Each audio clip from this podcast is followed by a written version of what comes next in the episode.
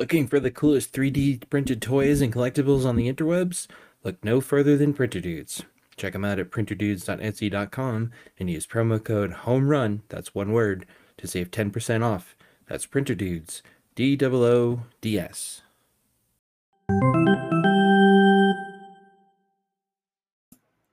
Hey everybody, welcome to the show. I'm AJ. He's Carson. Uh Carson, we have this might be our best um this might be our best sort of lead story of the season that we have for the folks on today's episode. Uh, yeah, absolutely. Um, I'm going to begin uh, this episode in the intro by giving a PSA to Yankees fans. You guys may want to cover your ears on this one because it's going to get real hateful real quick.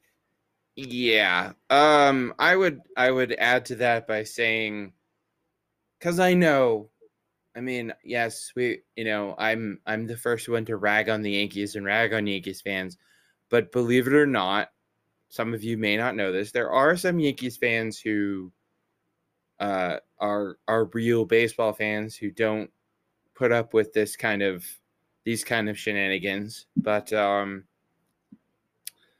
before we talk about the Yankees and the Blue Jays, let's talk about our, our trivia question.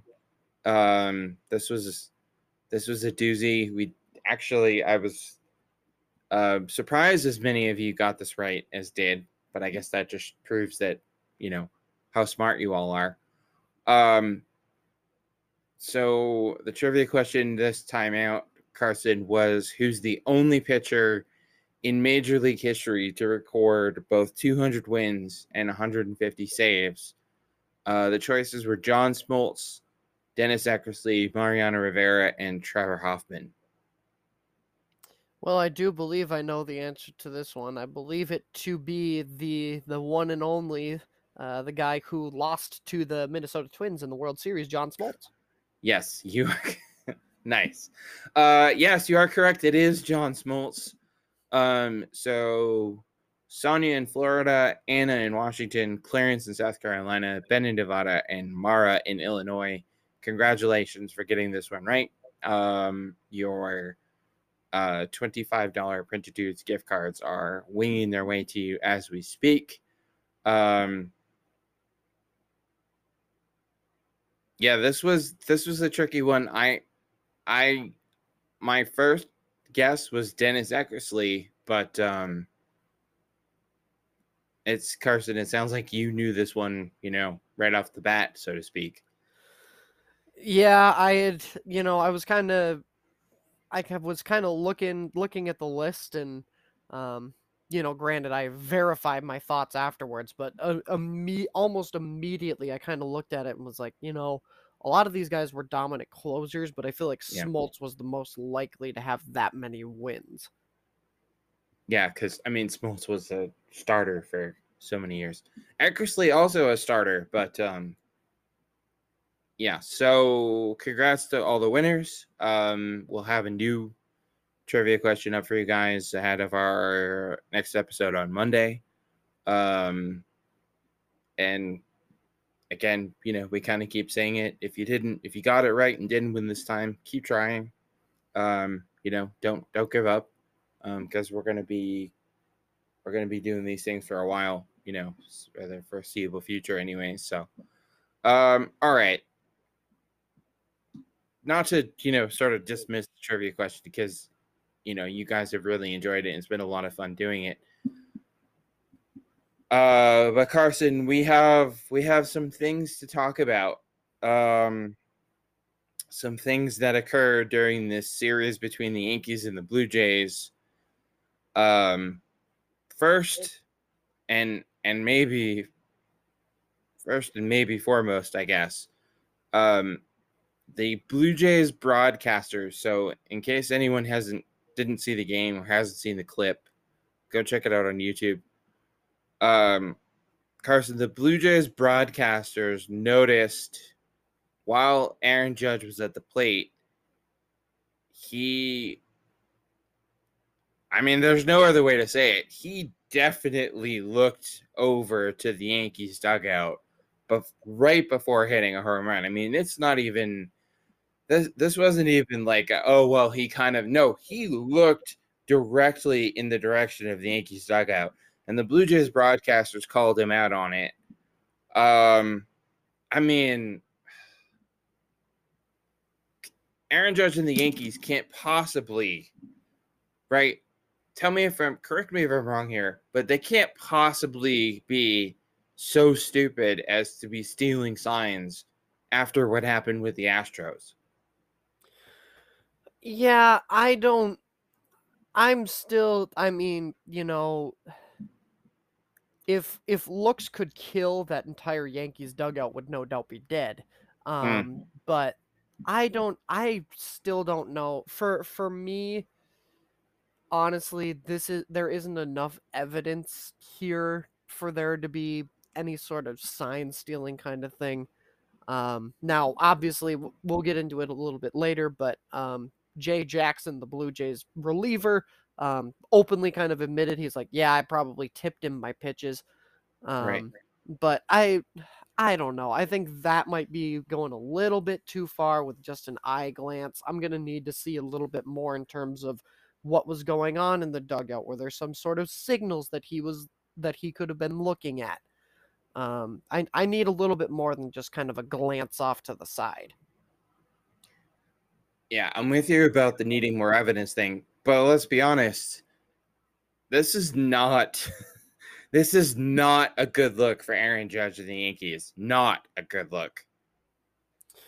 No, no doubt. And I mean, you know, it's very it's very possible that, you know, the the now granted, I'm basing all of this also off of a facial expression as we all as we mm. all are in this particular clip, but almost the face he gives when he looks almost looks like, "Ooh, I know what he's pitching because he's tipping." Oh, yeah. Not not like a, yeah. "Ooh, let me let me look over to the dugout here and yeah. see what kind of what kind of signs are going on." Like like Jackson openly admitted that he was, he was tipping his pitches. Yeah.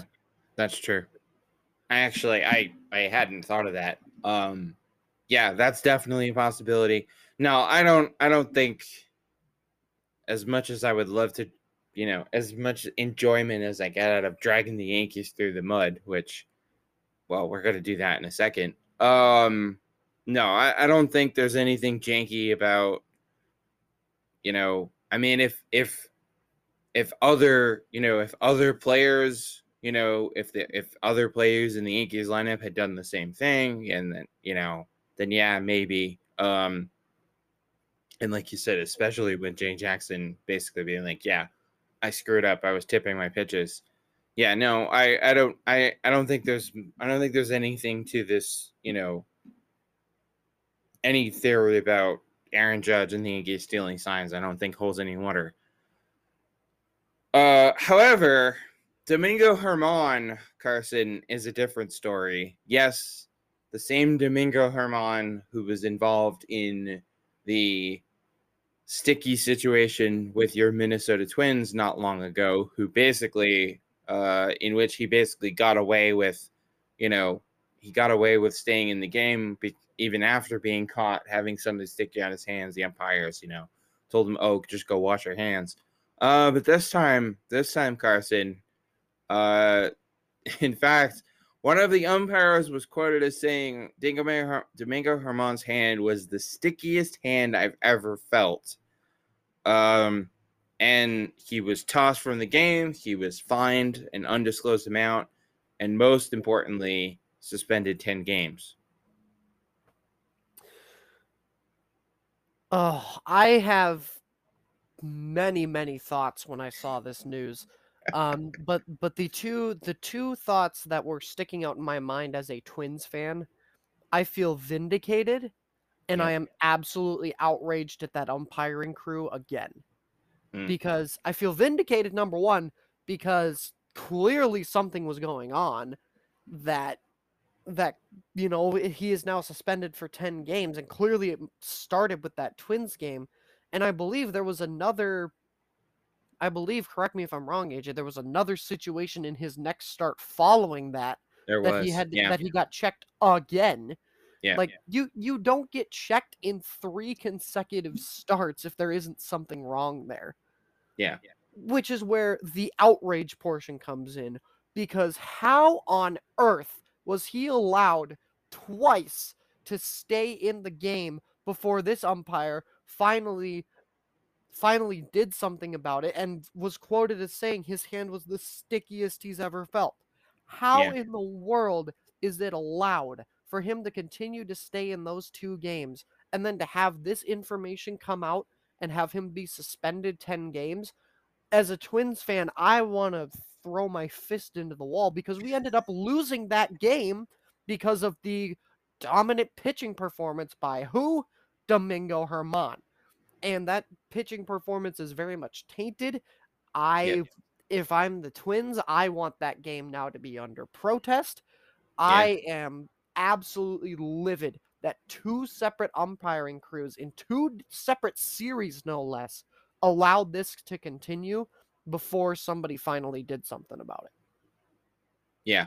Um as a longtime uh hater of the Yankees, I mean, none of this anytime the Yankees are mixed up in anything like this, nothing surprises me anymore. I'm not the least bit surprised that he got busted again because like you said, he got he got checked in that in that game against the Twins. Uh he got checked in his subsequent start and now here we are again uh the third time. Um Okay, two things. One, I don't think 10 games is long enough for this. I think the penalty for sticky substance needs to be well, okay, maybe 10 games for the first, you know, for your first offense, I suppose. Um although in the Max Scherzer situation, uh well, that's a whole other that's a whole other thing for a whole other time, but um one, I think the penalty should be stiffer for sticky substance if it's an actual sticky substance and not just rosin like Max Scherzer was supposedly caught with. Uh, but two, Carson, I to me, and I again, I could be biased, you know, Red Sox fan. I hate the Yankees. I've I've loathed the Yankees for pretty much my whole life. I could be biased here, but I think this throws in. I think this casts a shadow and throws into question I think the entire Yankees pitching staff. Yeah, I think. I, I, mean, if know- one if one guy is doing it, come on, you mean to tell me that Domingo Germán is the only pitcher on the Yankee staff that's that's doing this? Sorry, I don't buy it. Yeah, I I get I get your point and I see where you're coming from on that, but I personally don't know if I would go that far just yet. Um I certainly have had questions myself about Gerrit Cole in the past. Um and those questions are kind of being raised again. Um but looking kind of at the numbers for the Yankees pitching staff, I mean aside from Cole, everybody else has kind of been pretty bad. So True. I would I would hope that your stats are a little better than what I'm kind of seeing here. if you're openly trying If you're- to Yeah, yeah, that's true. Um, I'm glad you mentioned Cole because, oh boy, Yankees fans if have if they haven't already turned off this episode, they're about to. Um, which you know, well, the the aforementioned quote unquote, you know, so to speak, good Yankees fans are still listening because they're just as pissed about this as the rest of us. But I'm glad you mentioned Cole because let's be honest, Gerrit Cole, okay, yeah, he's Gerrit Cole is a good pitcher. But I feel like sometimes, not not every time, but sometimes most of the time, he Gerrit Cole kind of pitches beyond his abilities. And I don't know, man. I just call me cynical, whatever, but if if one of your guys just got caught doing it, I think umpires and MLB need to take a long hard look at Gerrit Cole. I would be I know the I know the six the sticky substance checks. I know they're supposed to be quote, you know, they're supposed to be random, but if I'm umpire, if I'm umpiring a, if I'm the the you know the umpiring crew, anytime Gerrit Cole's out there, I'm I'm checking that. I'm checking those hands every time he comes off the field. I mean, yeah, I like I said, a Cole is the only one that I'm slightly skeptical of. Um, you know, in terms in terms of his talent, I guess it's seemingly I'm a little bit higher on him than uh, than my Yeah, previous co-host here. Um, I still do yes, think he's I still do think he's probably one of the best pitchers in the American League right now.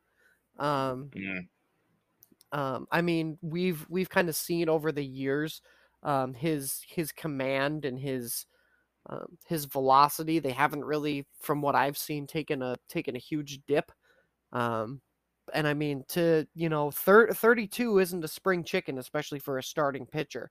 Um, True. so I can't I can't discredit the the work that he's been putting up uh, this season.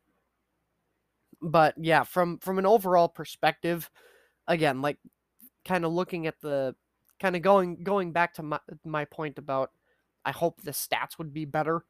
Um, you know, Nestor Cortes's ERA right now sits at 5.53. Clarke Schmidt Mhm. has a 1 and 4 record with a 6.3 ERA and 40 innings pitched. Jhony Brito has a 5.2 ERA in 36 and a third innings pitched. Like, you know, Cole and Cole and Germán to a lesser extent, even with Germán, are the only ones that are really excelling right now in this rotation, and that's almost part of the. That's a big part of the the Yankees' problems right now. Yeah. the starting rotation. Yeah. I don't know. I guess I just, as somebody who lived through the summer of 98 and thought and watched as Mark McGwire and Sammy Sosa engaged in this epic home run battle uh, that we all thought, hallelujah, they've saved the game of baseball because, you know, they've saved baseball in the wake of the strike in 94. And I mean, I'm no in no way am I comparing Gerrit Cole to Mark McGwire or Sammy Sosa and what you know what they did, but I don't know. I if it looks like a duck and it quacks like a duck, and I don't know. I I don't think I just and maybe it's my anti-Yankees bias showing a little bit, but you got here's Domingo Germán, three three starts in a row. I mean, he gets away with it the first time because the Empire and crew had their heads stuck so far up their butts uh, that they couldn't do their job, and instead they threw out they tossed Rocco Baldelli bullshit. Second start gets away with it. Third start they finally get him you know, slap with the suspension, 10 games, fine, everything. I I just I don't think he's the only one on that Yankee staff. I I would take a long, hard look at Gerrit Cole. Hmm. I mean, I don't know. I guess we're we're this is for all of you. This is for all of you who write in and say that we agree on everything because we clearly don't agree on this. But I don't know. I just it, it's something smells. That's all I'm saying. That's all I'm getting at. yeah, fair enough. And I mean, again, maybe I'll be proven proven wrong down the line, but um, Could be. again, I right, just right now we're just you recklessly thing about- speculating. Yeah, exactly. But I mean, you said that you said that you know Gerrit Cole's 32. I just, I just feel like maybe he's pitching a little bit better than your average 32 year olds, and I'm not necessarily saying that's because he's up to funny business, like his teammate. But I'm not saying he's not up to funny business. Does that make sense? I think that makes sense. You're kind of you're kind of in this point where you're kind of in a gray area. Like, wait a minute, something Right. something seems a little bit seems a little bit off here. Yeah, exactly. And again, and no, you know what? It's not it's not just because it's the Yankees. I mean, I would I would be I would be as fired up about this as if it were any team. Um, because even the even the hint of impropriety, even the hint of cheating, or any kind of, you know, even the hint of anything that that tarnished that that you know even the least does the least bit of damage to baseball's reputation carson makes me mad as hell yeah i there there's no disagreement there absolutely anything that tarnishes tarnishes the game is is obviously bad for the game and in right. a in a spot that the game is at now where we need all the positive publicity we can get um yeah but I'll make one last point here with the whole Gerrit Cole situation. If I could make a counter argument, um, for sure. example, you know, look at Justin Verlander. Last year, he mm. pitched as a 39 year old, had a 1.75 ERA, 18 yeah. wins, with a WHIP of 0.829. Both of those statistics leading the the a the American League and he ended up winning yeah. Cy Young, and we never called into question the fact that he was pitching like that at 39. That is a fair point. Yes. Um, as a counterpoint to your counterpoint, Justin Verlander is a freak of nature. Um, and also, there's never been, at least not that I can remember, I've never I've never heard even the even the tiniest whisper of of Justin Verlander being mixed up in any kind of funny business ever. Where on the flip side, I've heard plenty of people say, look at Gerrit Cole and go, hmm, something seems like seems like something funny might be going on there. Okay, counterpoint to your counterpoint of my counterpoint. Um, you know, I think one thing that we're that we have to look at too is the the perspective of the fact that through through Gerrit Cole's pitching career before before 2018, everybody mm. just kind of looked at Gerrit Cole as another pitcher on the Pirates. You know, once he once That's he fair. joined the the Astros and the Yankees is really when yeah. everybody kind of zoomed in the microscope on him because oh my goodness, he's playing for the evil empires of mm-hmm. the cheating Astros and the Yankees, who everybody who isn't a Yankees fan, let's be honest here, everybody loves to hate the Yankees. Wait, wait. So was Cole on the Astros in 2017? No, he was he came to the Astros in 2018. Oh, okay. So the year after the the trash can scandal. Okay. Exactly. Uh, all right. that's interesting. No, I mean I think there's definitely a va- there's definitely an argument to be made that the only reason Gerrit Cole is getting this kind of attention, good or bad, is because he's pitching for the Yankees. I mean, the Yankees are the Yankees. They'll always be the Yankees. Um, I don't know. I just something stinks and I will I'll just kind of wrap this thing up by saying this. I would I would not be the least bit surprised if at some point uh at some point that Gerrit Cole gets caught uh you know in a similar situation as as Domingo Germán. Yeah, and you know it, it wouldn't surprise me. It's it's very possible. Um, man, I feel Gerrit Cole, if you're listening, we I apologize. I did not I did not anticipate so much of this segment to be about you. Uh, yeah. Well, I was mad know. at Domingo Germán. I didn't have a word to say about Gerrit Cole. Well, I mean, I just, I just, I started thinking about it. I'm like, wait a minute. I'm like, I, I did I kind of did the same thing you did. I looked at the Yankees pitching staff numbers and I went, okay, most of these guys are are pitching like crap, you know, which is well documented this year for the Yankees. And then I went, except for Cole and to a lesser extent, I mean, Domingo Germán hasn't exactly been lighting the world on fire, but him and Gerrit Cole, I looked at their numbers and I went, wait a minute, like why are these two guys pitching so much better than the rest of this pitching staff? That I don't know. Again, could be my anti, you know, my my bias against the Yankees, whatever. But Um, I have the oddest feeling, Carson, that this is not the last time this season we'll be talking about the Yankees pitching staff and sticky stuff. I suppose we shall uh, we shall have to play the wait and see game on that one. I mean, hopefully, getting suspended for ten games, Domingo Germán will be like, okay, I need to knock that shit off. Um, maybe. I'll tell you one thing, and we are we'll move on because we do. I do want to talk about the Blue Jays because they have issues of their own. Um, but I'll say one. I'll say one thing. Domingo Germán is damn lucky that the late George Steinbrenner is not still running this team because, for all his faults and as much as he was, you know, basically Major League Baseball's version of Al Davis in a lot of ways, Steinbrenner would not put up with this nonsense.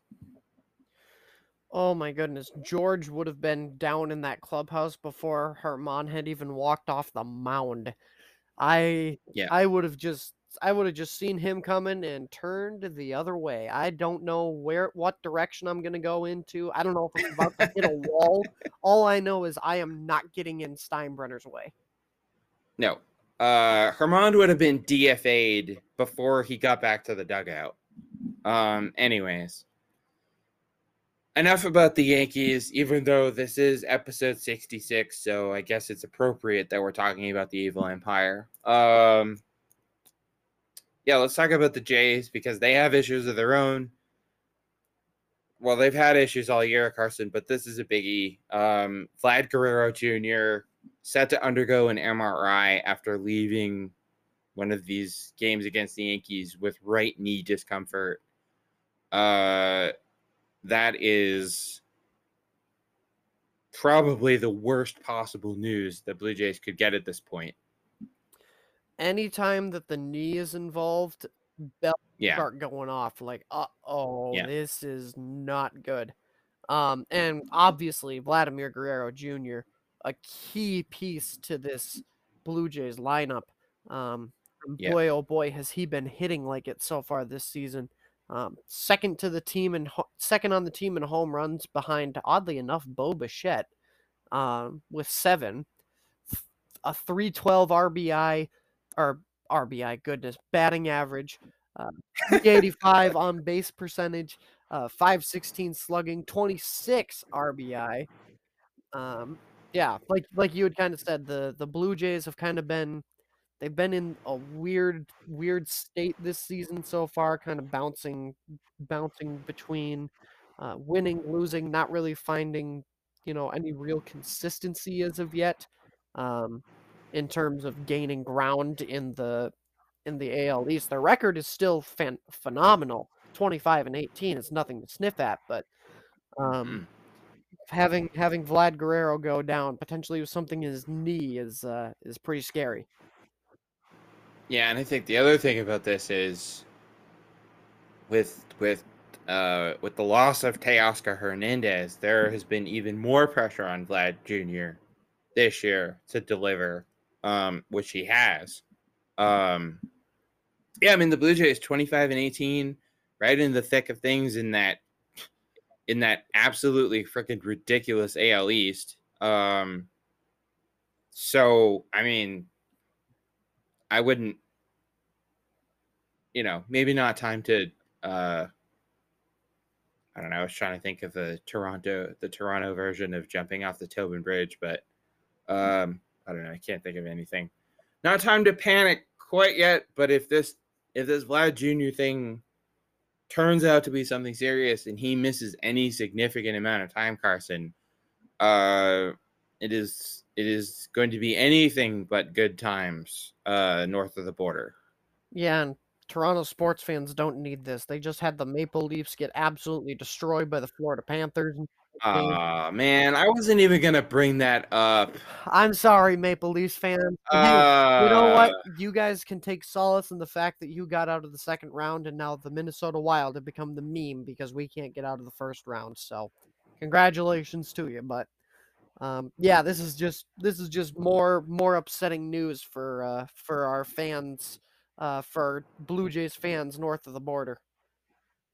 Yeah, Toronto sports fans. Um, apologies, Leafs fans. I wasn't going to bring that up.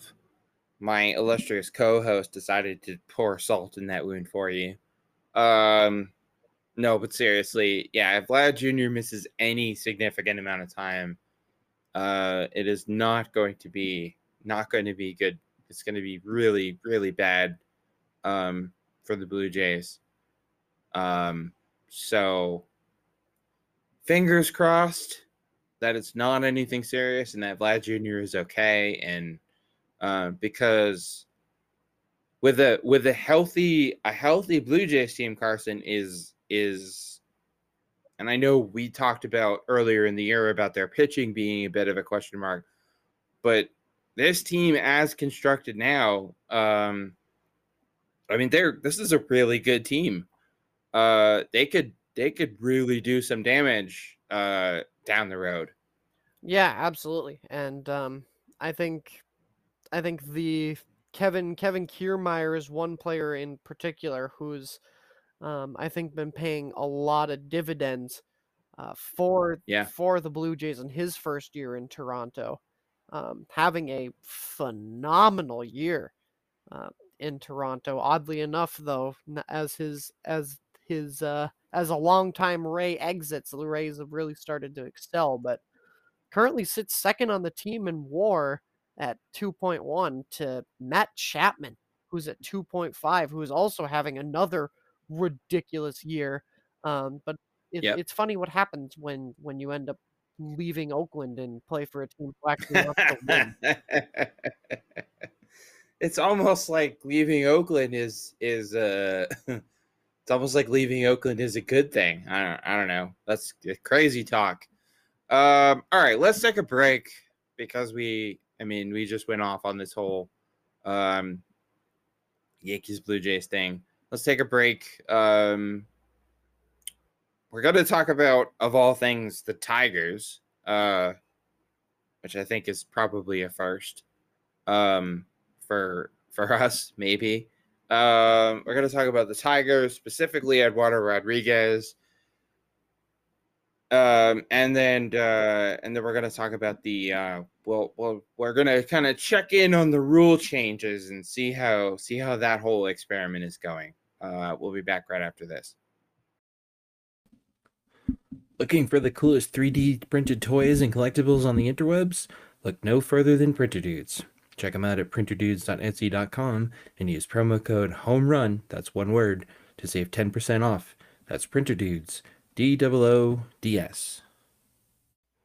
Hey everybody, welcome back. Um, so Carson, of all things, we're talking about the Detroit Tigers, which I I don't I mean we've obviously talked about the Tigers before, but maybe not in such a maybe not in such a flattering light. Eduardo Rodriguez, yeah, four and two on the year, a 1.57 ERA, uh, a whip below one, a 0.794 whip. Uh, far and away the best pitcher on the Tigers staff. I mean, just I mean, you want to talk about lighting the world on fire. Um, pretty much the lone bright spot for a pretty mediocre Tigers team. But I look at this dude and I think this is somebody because the Tigers do have a lot of they have a lot of prospects that are, you know, still sort of on the way. I look at Eduardo Rodriguez and I think this is a dude that the Tigers could build around maybe not for this year, but definitely, you know, moving forward. Yeah, I mean, absolutely. He's kind of come in and been pretty much exactly what what this team needed.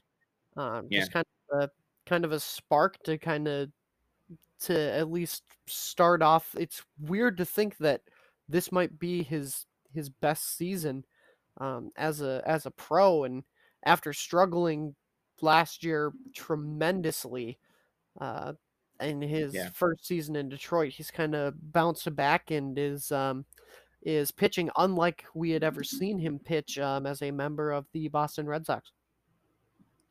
Uh I don't know. I mean, he was okay. he was he was pretty damn solid for the Red Sox. He was a well, I mean, let's just look at his his last. Well, let's put it this way: he had a he had a decent first year for the Red Sox in 2015. Yeah, struggled a bit in in 16 and 17, but 18, 13 and five, an ERA under four, which you know respectable, nothing to sneeze at. Uh, you know, a decent whip, but more importantly, a a really key piece, a big big part of the of the Red Sox uh, of the 2018 uh, you know World Series run. I mean that team won 108 games. Like so, I mean, um, 2019 he was 19 and six with the Red Sox, and then poof, off he goes to Detroit. Um,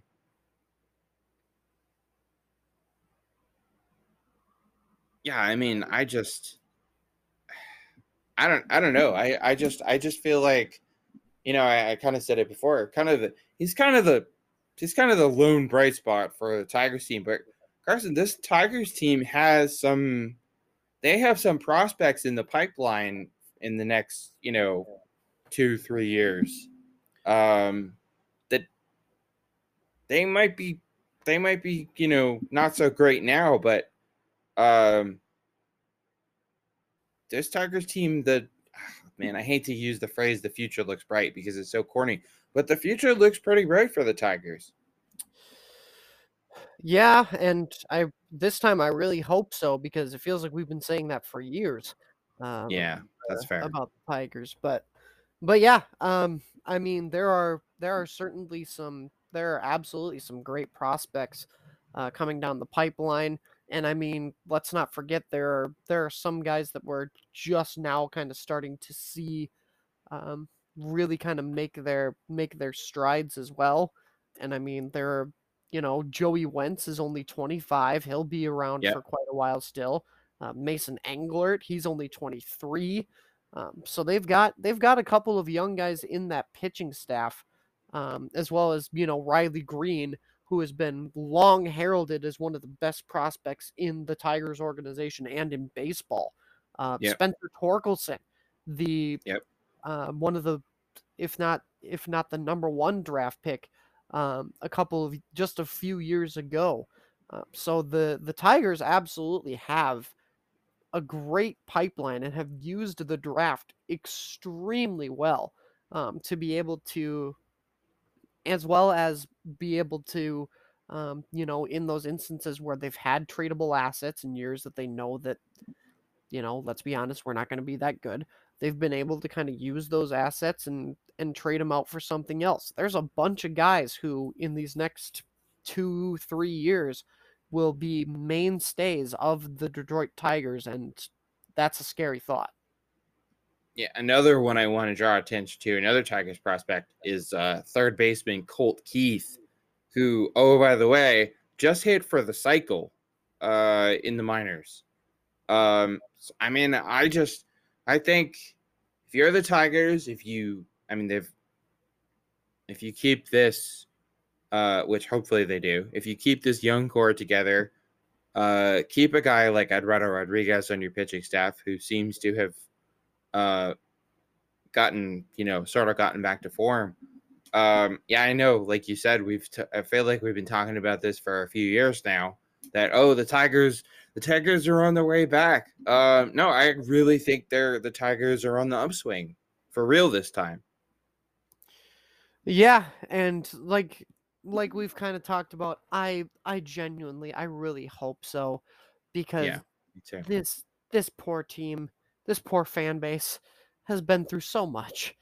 And I mean, also, and also, you're not going to have the coping mechanism that is Miguel Cabrera before yeah. for very much longer. It's just the the sad reality of it. Um, so, you know, win for Miggy Detroit. That's all I right. ask. I mean, I know it's a long, and actually, just I mean, looking at the standings so far this year, the Chuck, you know, they're three games under 500 right now. They're 19 and 22. Uh, you know, so kind of middle of the road. Um, I'm glad you brought up Miguel Cabrera.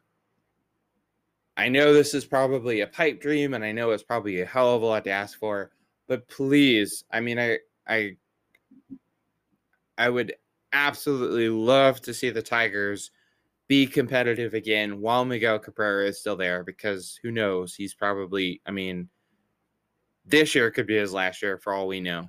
Um, I really hope the Tigers get back to being competitive and at least at least give Miggy a shot, you know, one more shot to uh, you know, to win a ring. Yeah, I certainly hope so. I mean, he he very much deserves it, but Yeah. I I don't know if they're going to be competitive in time. No, it's it's it's a long shot. It's a it's a really long shot. Um but I mean he's to me anyways, Miguel Cabrera is one of the best players of all time to not win a championship. He's on that list. A hundred percent. And if he's not on yours, I don't know what to tell you except go watch some I Miguel mean- Cabrera highlights. The dude's ba- you know, he's he's kind of the he's kind of the Reggie Miller of, you know, Major League Baseball. Spends his entire career with one team. Gets close a couple times, you know, they they were in the, you know, um you know, almost almost gets there but not quite. So hopefully the I mean again, it's a it's a really really long shot, but um it would just be really cool to see the Tigers at least you know, okay, maybe not compete for a ring, but at least be competitive, um, and give and give Miggy, you know, one last chance at at least uh to play baseball in October. Please let Miguel Cabrera play baseball in October, Detroit. Please. That's that's all I want. That's all I want out of you this season. Yeah, don't uh don't don't pull an Angels um and have two of the best players on the planet not even get a chance to freaking play in the playoffs. Uh anywho, moving on. Well, that won't be a problem for Shohei Ohtani after the trade deadline this year. Uh because he's gonna be playing for my Red Sox. Um anyways, talk about pipe dreams. Uh so we've talked about the rule changes, you know, ad nauseum. I feel like at the beginning of the season, obviously, because so many. But Carson, uh, so far so good for at least at least some of the at least some of the rule changes. Uh, we're about a quarter way through a quarter of the way through the season. Uh, the number of base runners is up um, to 10.52 base runners per game, up from 9.58 last year. Stolen bases per game is up for about 20, 24, 25 of the 30 teams in, in Major League Baseball. Those are encouraging numbers, and I don't know about you, but I'm I'm feeling pretty good uh, about the rule changes to this point. Yeah, I mean, you know, obviously more stolen bases is probably there's there's some some of that is attributed for sure to the um to the bigger bases, obviously. Um, Right. but you know, overall, I think the rule changes have been been going well. Um, still don't know how I f- personally feel, just as a, you know, putting logic to the side about the pitch clock. Um, but you know, overall, it seems to be doing what it was meant to do and speeding up the games. So I'm I'm slowly warming up to it. Yeah, I, I definitely. I'm glad you mentioned the pitch clock. There are, well, I mean, clearly, anytime it, a sport makes sort of sweeping rule changes like this, there are going to be hiccups. There's going to be problems. Definitely, as as encouraging as these numbers are, there are definitely still some kinks to work out, especially with the pitch clock. Yeah, I mean, but again, you know, this is this is still a work in progress. It's only year Yeah. one. Um, we're not expecting everything to be perfect right away, and nor should we. No. No, I mean, adding a pitch clock to baseball was, you know, kind of along the same lines as when they added the shot clock to basketball. like, I mean, actually, wow, that's actually a really good, not to, you know, brag or anything, but that's actually a really good comparison. They added the shot clock to basketball and fundamentally changed the pace of the game. And baseball's done the same thing with the pitch clock. Yeah, I guess I hadn't really thought of it like that, but yeah. Me neither until just now. fair enough. Uh, wow, I surprise even myself sometimes. No, but seriously, that's that's a that's a pretty spot on comparison. But the pitch clock, I think, I I think we would agree. The pitch clock is the is the biggest, uh, most impactful rule change that was made. Yeah, absolutely. No doubt about it. When we when we kind of look at the uh when we kind of look at the the three main ones, no no doubt about it, the the pitch clock has been the biggest was the one that we knew would have the most impact on the game. Yeah, for sure. And it has and um boy, that that that pitch clock is going to be that is going to it's going to be an interesting October um with the pitch clock in place, but hopefully hopefully Carson, hopefully by that point you know, teams will have had the entire regular season to adjust to that. Um, but I don't think we really see.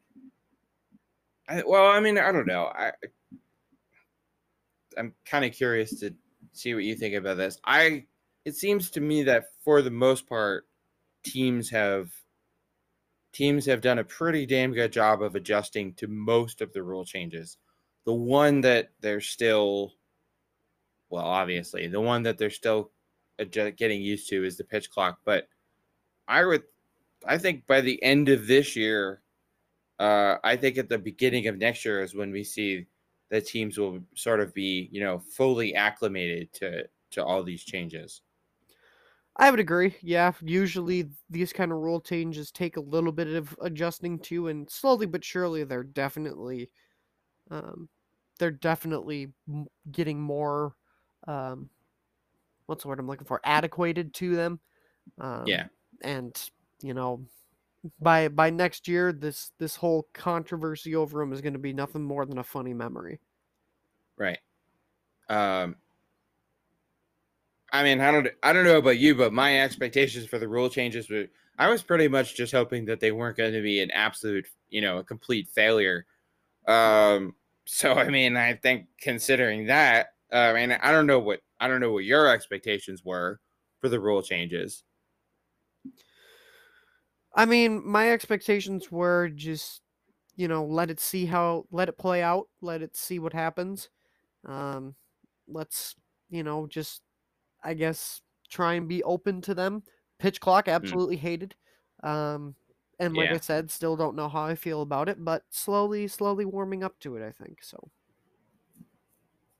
Yeah, I mean, I, I think the I was pretty much I mean, I was basically just hoping that these rule changes weren't going to be be a complete and utter failure and ruin and ruin baseball. So I guess on that score, so far so good. But um, yeah, definitely something to keep an eye on. Definitely something that we'll be talking about. Uh, you know, we'll definitely be talking about this again between now and the end of the season and. I have the oddest, I have the sneaky suspicion that we'll be talking about some sort of I, I mean I hope I'm wrong, but some sort of pitch clock related controversy in the playoffs. Um, but like I said, I hope I'm wrong on that. Uh, all right, let's play some buy or sell. Um, so Shohei Ohtani has narrowly missed hitting for the cycle twice already this season. Uh, so Carson, buy or sell Shohei Ohtani hitting for the cycle more than once before the season's over. I'm gonna sell. It's it's hard enough to hit the cycle one time. It's even harder to repeat it in the same year. Mm. Shohei Ohtani is great, but this is something that is that's an this is an achievement meant for the gods. I'm gonna sell. So, do you think he gets one? Do you think he hits for the cycle once this year? I, I do think there's a very good chance that he will hit for the cycle once. I just don't think it's gonna be more than once. I'm actually gonna buy this, and I think, yeah, I mean, I know, yeah, hitting for the cycle is hitting for the cycle is well, I mean, it's it's such a rare achievement for a reason because it's really freaking hard to do. But he's already he's already he's twice now. He's only missed it. I think the first time he missed it by a home run, and the second time I'm not sure what what you know what he missed it by, but he only missed it by one by one hit, uh, both times. Um, I don't know, man. I think if anybody can do it multiple times in a season, it's it's this dude. And yeah, there's no doubt about that in my mind. It's just I just don't think that it's possible for any player to hit for the cycle more than More once, than once. in in a Yeah. season. Yeah, For it more than once in your career. career. Yeah, yeah, that's true. I mean, I don't. I would have to look it up, but I don't even. I'm pretty sure nobody's done it more than once in in the same season, but uh, I could be wrong.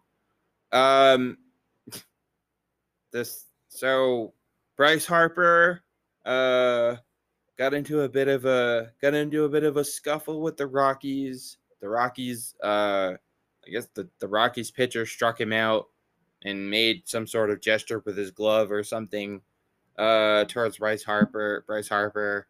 Bryce Harper took exception to that Carson. Basically charged at the Yankees dugout by himself, was ready to take on the whole Rockies team by himself.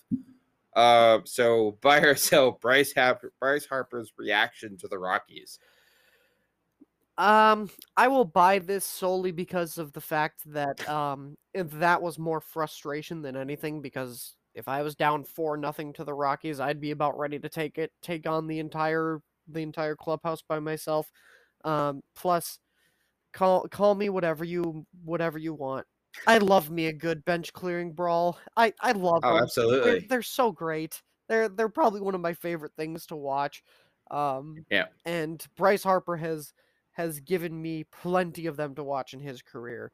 Um, so I I'll, Mm. I'll buy this for sure. Yeah, I'm buying this too. Uh, I mean, like you said, frustration. And you know what? Bryce Harper was, you know, he sat out for the first however long of the season. He's finally back in action. I, I think we, I think we give him a free pass on this one. Yeah, I am just fine giving Bryce Harper a free pass at least this time. Just Yeah. everybody keep keep Jonathan Papelbon away from Bryce Harper from, from uh, Jonathan Papelbon, an endless, an endless supply of entertainment from that from that man, uh, and also one hell of a pitcher. Um, all right, this one, this one, I think we may split on, but we'll see. Uh, Clayton Kershaw, obviously one of the best pitchers of his generation, in the conversation for one of the best pitchers of all time.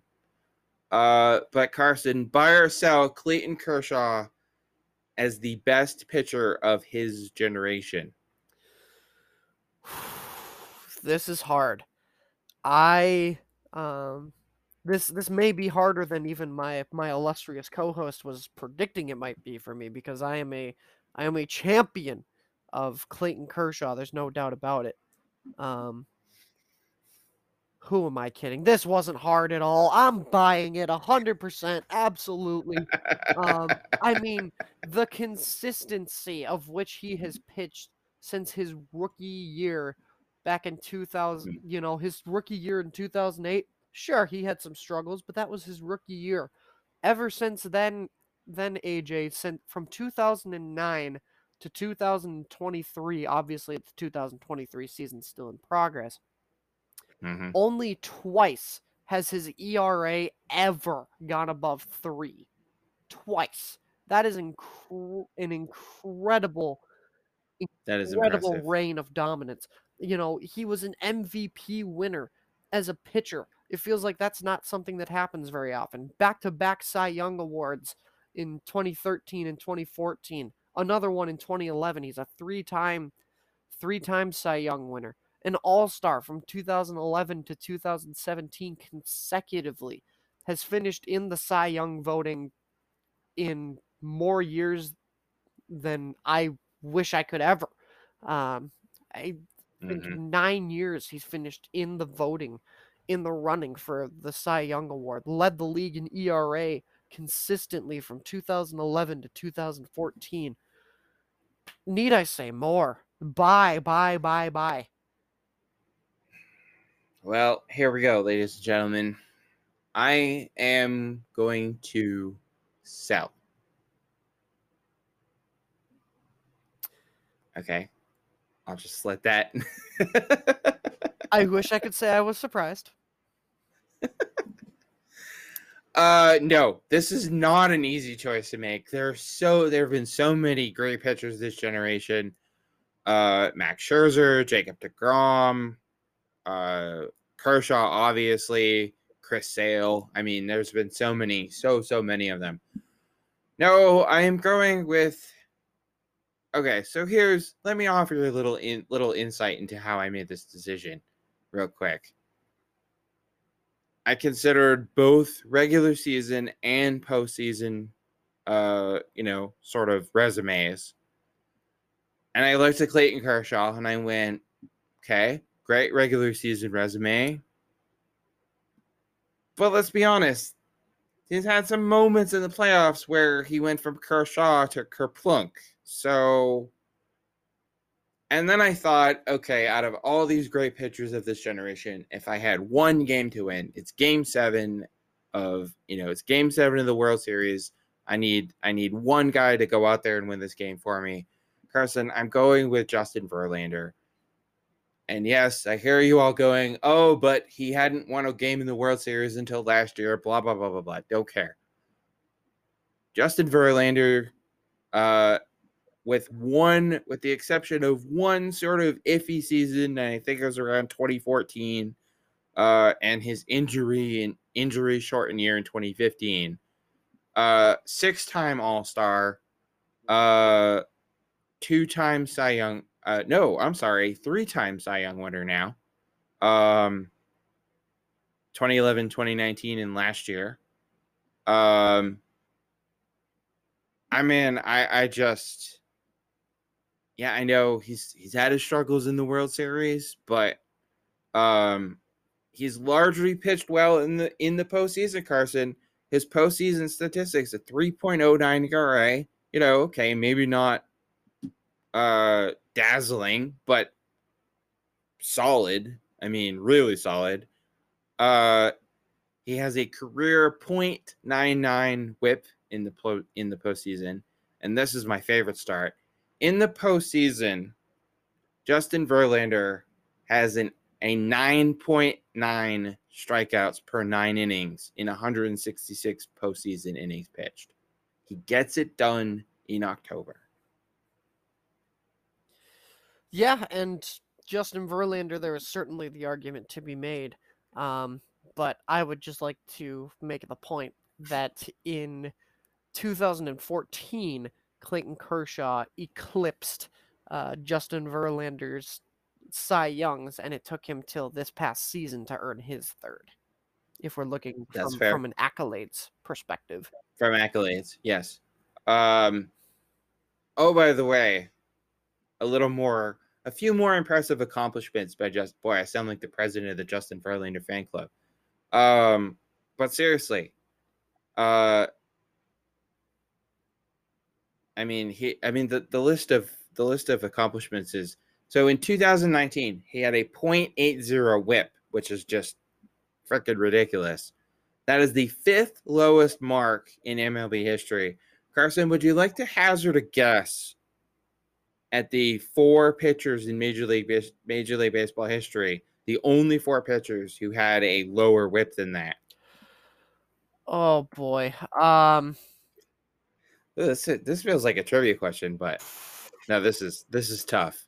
Oh goodness, I don't even want to know if I, because I might make myself look really bad here. So I'm okay. So the the only four pitchers in Major League Baseball history with a single season WHIP lower than Justin Verlander's .80 WHIP in 2019. Pedro Martinez, mm. who had a .74 WHIP in the in 2000, uh, Guy Hecker, who I've never even heard of, uh, had a .77 whip in 1882. Walter Johnson, a .78 in 1913. And Tim Keefe, a .80. So I guess technically he tied Verlander in 1880. Those are some those are that's some pretty good company to keep for sure. That's some pretty rare company. Yeah. So Anyways, long story short, sorry, Clayton, but Verlander, Justin Verlander is my best pitcher of this generation. And again, you can certainly there. That's the great thing about this pitching crop is there are so many guys who Yeah. who could fit into this category.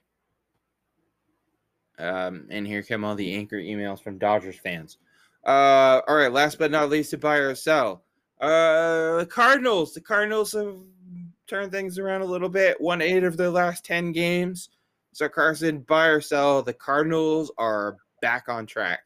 Boy, my World Series pick sure hopes so.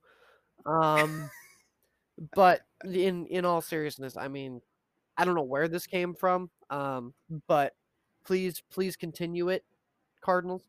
Um, so I mean, I feel like I have no choice but to buy this, don't I? Well, yeah, because you threw your lot in with the Cardinals to win the World Series. So uh, you kind of painted yourself into a corner in that aspect. Uh, no, as much as I would like to buy this, um, because as much as I want to see the Cardinals do well, as much as I want to see Adam Wainwright get another crack at the at the playoffs and then maybe a crack at another ring. Now I'm selling this, but only only for now. Um, I know eight, you know, eight and two in their last ten is a good sample size, but I need to see I need to see this. I need to see a little more out of the Cardinals, Carson. I need to see them sustain this for a little bit longer. Certainly a fair point. Um, you know, going eight and two in your last ten is great, but let's let's see the you know, you know, we need to consistently see it from you now. Um, Yeah, let's see. Let's see where they are at the All Star break. Yeah, I think that's. I mean, the All Star break is usually a pretty good measuring stick. Um, you're able Yeah, to kind of see where exactly. your where your team is at and and what Yeah. you need to do moving forward. Yeah, I know it's kind of the unofficial halfway point of the season, even though it's more than that. But uh, all right, let's take one last break. When we come back, we're gonna dive into the mailbag, talk about our must-watch games, and uh, and put a cherry on this thing. Looking for the coolest 3D printed toys and collectibles on the interwebs? Look no further than Printer Doods. Check them out at printerdoods.etsy.com and use promo code HOMERUN, that's one word, to save 10% off. That's Printer Doods, D O O D S. Hey everybody, welcome back into our third and final segment after a spirited game of fire Cell. Uh, it's time for the mailbag, so we'll just dive right in. Uh, Kara from Rhode Island, Carson wants to know what's the we were just talking about this. What's the best bench clearing ball brawl you've seen? That's hard. There there have is. been some there have been some good ones that Yeah. now now for for me personally, I'm going to throw out any that I have only watched on YouTube but was not alive in order to um so yes um but i'm i'm gonna go ahead and go with for me the there was only one answer that came to my head right away jose bautista versus Brunetto. nice. Joey My Bats. goodness talk talk about talk about not only not only was the bench clearing brawl fantastic with how quickly everybody had to go out there but that thing was like a hockey fight those dudes were throwing some haymakers Yeah. you know again call me whatever you want that was very captivating great. television Yeah. Yeah, you can't go wrong with Joey Bats. Yeah, that was a good one. Um, I actually I wasn't able to narrow well, okay. I was I was kind of able to narrow it down to one. Uh and well first, an honorable mention was last year's brawl between the Angels and the Mariners. Uh that seemed to spark the Mariners and and spark them on, you know, a winning streak that saw them uh, you know, go to the playoffs in the first time in in a long time and and you know uh go up to Toronto and and beat a really good Blue Jays team in a in a three game series and send the Angels in the complete opposite direction. That's my honorable mention. Um other ones I thought of, I thought of the Joe Kelly uh Red Sox Yankees brawl. Um I again one I wasn't alive for clearly, but uh, Thurman Munson and Carlton Fisk. You want to talk about a hockey fight at home plate, uh, you know, back in the 70s. But the one I settled on was 2004. Uh, the Yankees and Red Sox. Surprise, surprise. Uh, it was a it was a game in July. It was post All Star break. Um, everyone knows when once I start talking about it, you'll know what I'm talking about. Uh, Bronson Arroyo of the Red Sox. Well, let's just say he uh, he threw he threw a little bit inside uh, to Alex Rodriguez because, I mean, Alex Rodriguez, is a dude who lunges out over the plate and hits the ball 500 feet away. Um, so Arroyo pitched inside, hit A Rod. A Rod headwards for Arroyo. Jason Varitek headwards for A Rod. And what ensued was the best bench clearing brawl I've ever seen. Um, I was lucky enough to be at that game. I couldn't speak the next day from yelling and screaming so much. Uh, not only did the Red Sox win the brawl because A Rod got his ass kicked by Varitek, the Red Sox rallied from a huge deficit, won the game, and that that for me was the turning point of that 2004 Red Sox season. That was the point where you looked at that Red Sox team and you went, something's different about this team this year. This isn't like every other year where the Yankees are gonna, you know, we're gonna lose to the Yankees, um, and the Yankees are just gonna steamroll us. Um, so yeah, mine is the 2004 Varitek A Rod brawl. A legendary brawl to be sure. I mean, Yeah. my goodness, you want to talk? You want to talk about a true, not only rivalry, but but Yeah. just true flat out brawl. Whew, I can't even imagine being at that game. That would have been insane. Uh, yeah. Well, like I said, I I basically I pretty I no I I didn't almost lose my voice. I did lose my voice. Uh, I couldn't talk the next day. Uh, totally worth though. Um, A Rod's reaction to Arroyo. Arroyo basically telling Arroyo basically telling A Rod to go fuck himself. Uh, Varitek getting in between them and telling A Rod to get his ass to first base. Uh, yeah, just just all around classic. So, um, yeah, that's that's the best one I've seen. Um, all right, Eddie from Louisiana, Carson would like to know what's your all-time favorite player or manager quote. This one was hard. I mean, honestly, I had to do a little bit of research here because I was like, you know, there haven't been a whole lot of quotes for me that have kind of stuck out in my memory, but um, you know, oddly oddly enough, I come back to somebody who it seems like, you know, when I was doing research, there was an article of his 50 best, um, and that is Yogi Berra. Baseball is 90% mental, and the other half is physical. I mean, talk about a gold mine of memorable quotes. Uh, the late great Yogi Berra. Yeah. Um, yeah, for sure. Um, mine's a little different. Uh, I've I have mentioned this person on our show multiple times as one of my all-time favorite players, and now one of my all-time favorite media personalities. Uh, I'm going with Kevin Millar who famously said as the as the Reds as the 2004 Red Sox were down three games to none to the Yankees, and Mr. one Mr. Dan Shaughnessy of the Boston Globe decided to call them out as the biggest bunch of frauds in baseball history. Uh, Kevin Millar responded by telling Mr. Shaughnessy to his face, "Don't let us win tonight." Um, I mean that that says it all. He's basically, you know, hey, I know we're down, and it looks like we're out. Don't let us win tonight. Don't let us win this game. And uh Carson, his words proved to be prophetic because not only did the Red Sox win Game Four, they went on to win the series. Kevin Millar is Nostradamus, apparently. Apparently, Who who knew? I mean, I mean, who knew that his best quote didn't even come on intentional talk?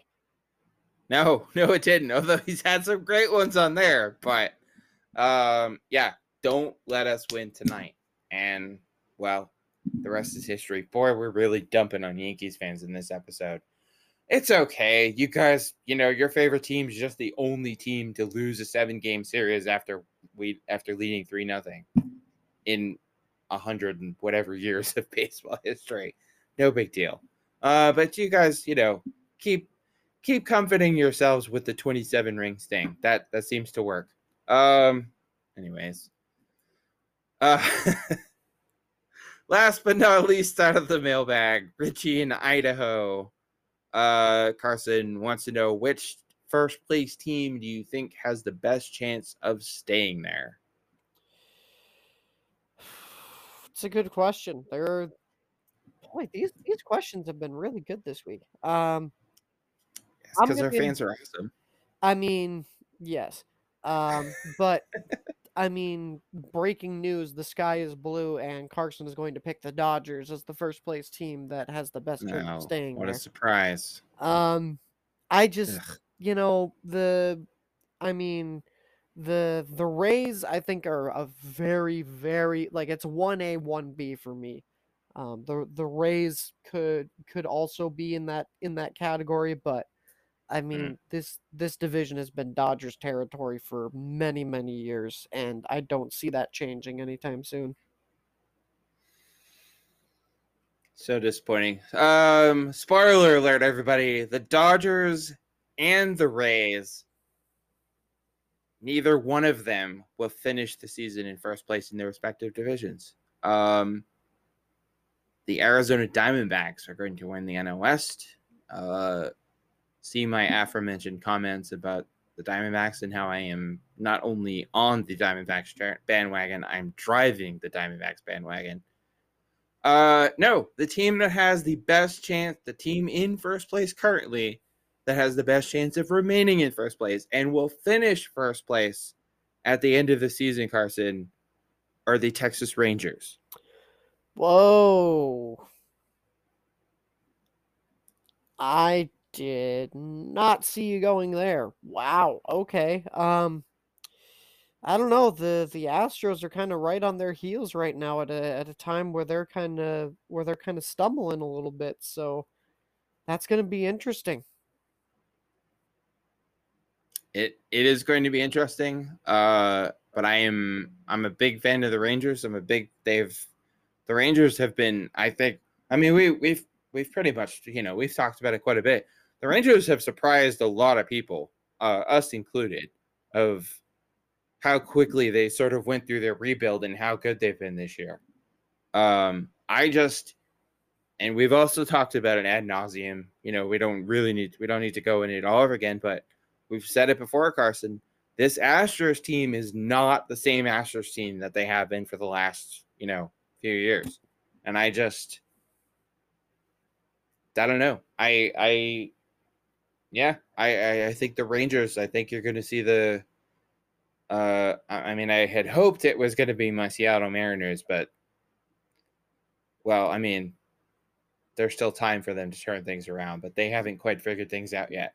Um, and I just, yeah, I, I, the, the, the deep in the heart of Texas, things are things are brewing and big things are brewing in deep in the heart of Texas, and I think the Rangers snatched that AOS crown from the Astros.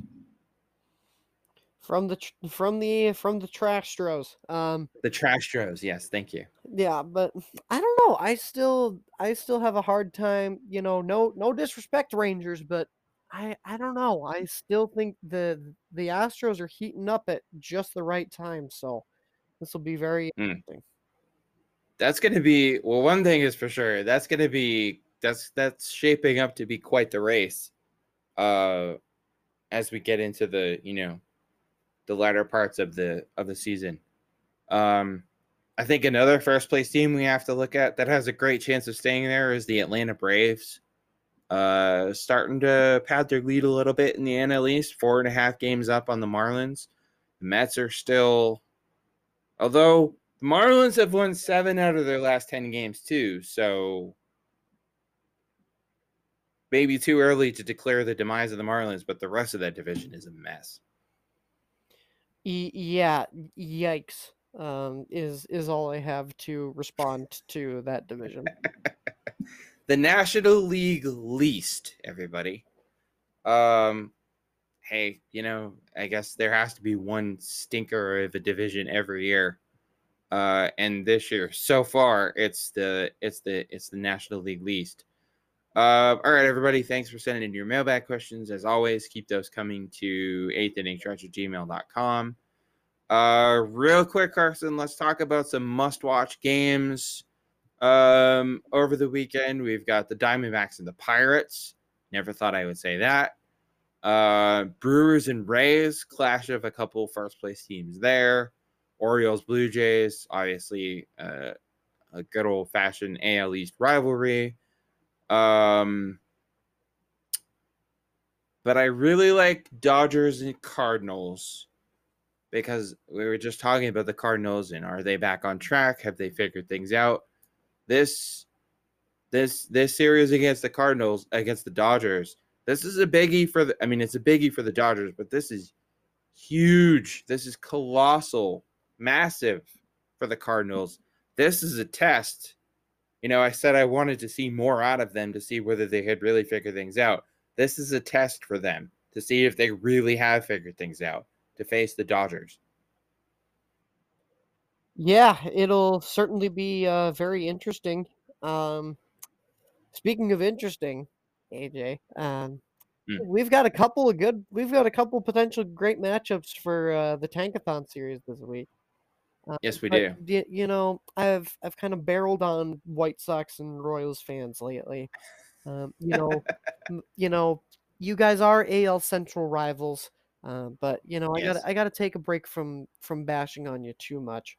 So I'll instead move over to another AL Central rival, um, who we were actually praising one of their one of their players earlier in the episode. Yes, but, we were. Um, if if he's not involved in this series, boy, it could get ugly very quickly as the Detroit Tigers will be heading to the nation nation's capital to take mm. on the Washington Nationals. So if you want to watch some bad baseball, except for the potential um, Eduardo Rodriguez uh, start, which it doesn't look like he will be, so bad baseball it is. Go watch that series. Mm.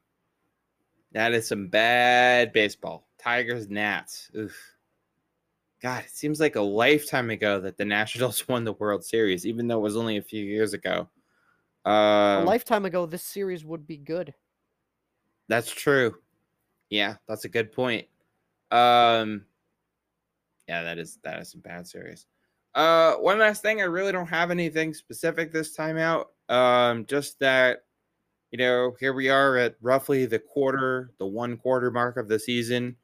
Um, some teams we thought would be really good are are are not so good. Sometimes we some teams we thought would be really bad are are playing really well.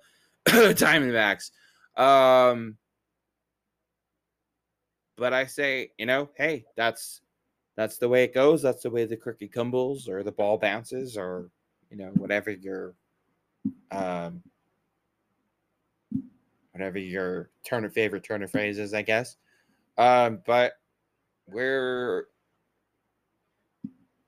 we're we're getting there. We're at the quarter way of the season, All Star break. You know, only a couple months away, and uh, just buckle up and and let's enjoy this. Let's enjoy the ride. Yeah, well said. Um, as far as my as far as my one last thing, I mean, honestly, I don't really have uh, have too much for for you guys this week. Um, but I, I want to try and try and do something a little bit different for for my one last things, um, and mm. try and you know try and try and do something that'll also involve you guys. Um, and what I'm what I'm gonna try and call it is uh, player positivity. Um, for for my one last things, I want to want to highlight a player that uh, maybe the the mainstream media or maybe even uh, us ourselves aren't talking about who is either doing doing something really well on the diamond or off the diamond. Um, and I want to have I want to hear your guys' suggestions. Um, I know I've got a couple players in mind to kind of keep me busy for uh, for the next little while, but um, send in your your suggestions on Twitter. Send them to to our email. Um, I want to hear from you guys and make make the show a little bit more uh, interactive in hopefully this way. I like it. Good stuff, man. Um, so do you have one for us uh, this time? I'm gonna go ahead and start it off with a bang. Um, Mr. Joey Gallo, please step forward. Uh, my goodness, talk about a guy who was down on his luck last year, getting just beaten up by. I feel like I'm piling on a lot, a lot on this city today, but New York, um, Yankees fans, the Yankees media, he was just getting beaten up, and you know he goes to goes to the Dodgers and you know plays a little bit better, but not by much, and all of a sudden he comes to the Twins and he's he's already hit 10 runs in in 34 games. He's hitting his best batting average since 2021. I mean, it's it's incredible to to watch kind of the turnaround he's had and you know, good for good for Joey Gallo honestly cuz he's only 29. So he can still he could still play for sure in the league for for a long time. So well done to you, Mr. Joey Gallo. Yeah, big shout out to Joey Gallo. Um, yeah, he really went through the ringer last year. Um, yeah, Yankees fans, well, they're not the um, they're not the most. Uh, oh God, Yankees fans are a tough crowd. Let's put it that way. Um, and so is that New York sports media. So yeah, Joey Gallo definitely went through the ringer last year. So it's um, he's always, you know, yeah, he's always kind of been one of my favorites. So it's really cool to see him doing well. Um, you know, he's always kind of been a, you know, always seems like a pretty stand up guy and a, you know, and works hard every day at the ballpark. So yeah, yeah, it's really cool to see Joey Gallo doing well. Um, yeah, I like this. I like this player spotlight thing. Yeah, so everybody, make sure you send us, uh, get us your suggestions for players you'd like to see featured. Um, course, you can email us, like I said, at eighth Uh, drop us a DM on Twitter at eighth inning pod. Don't forget to uh, follow us, of course, and turn on notifications so you make sure you get the latest from us. Um, and as always, for being a thank you for being a fan of the show. Uh, don't forget to check out our sponsors over at Printer Doods. Um, you can use promo code Home Run. That's one word uh, at printerdoods.etsy.com and save 10% off your order. Um, they've got you covered for all your 3D printed collectible and toy needs.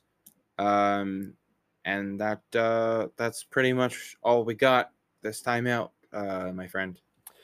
Yes, indeed. So long, everybody. Yankees fans, I promise I'll try and say some more nice things about you in the next episode. Um, Domingo Ger- Domingo Germán just got the best of me. Yes, and Gerrit Cole got the best of me.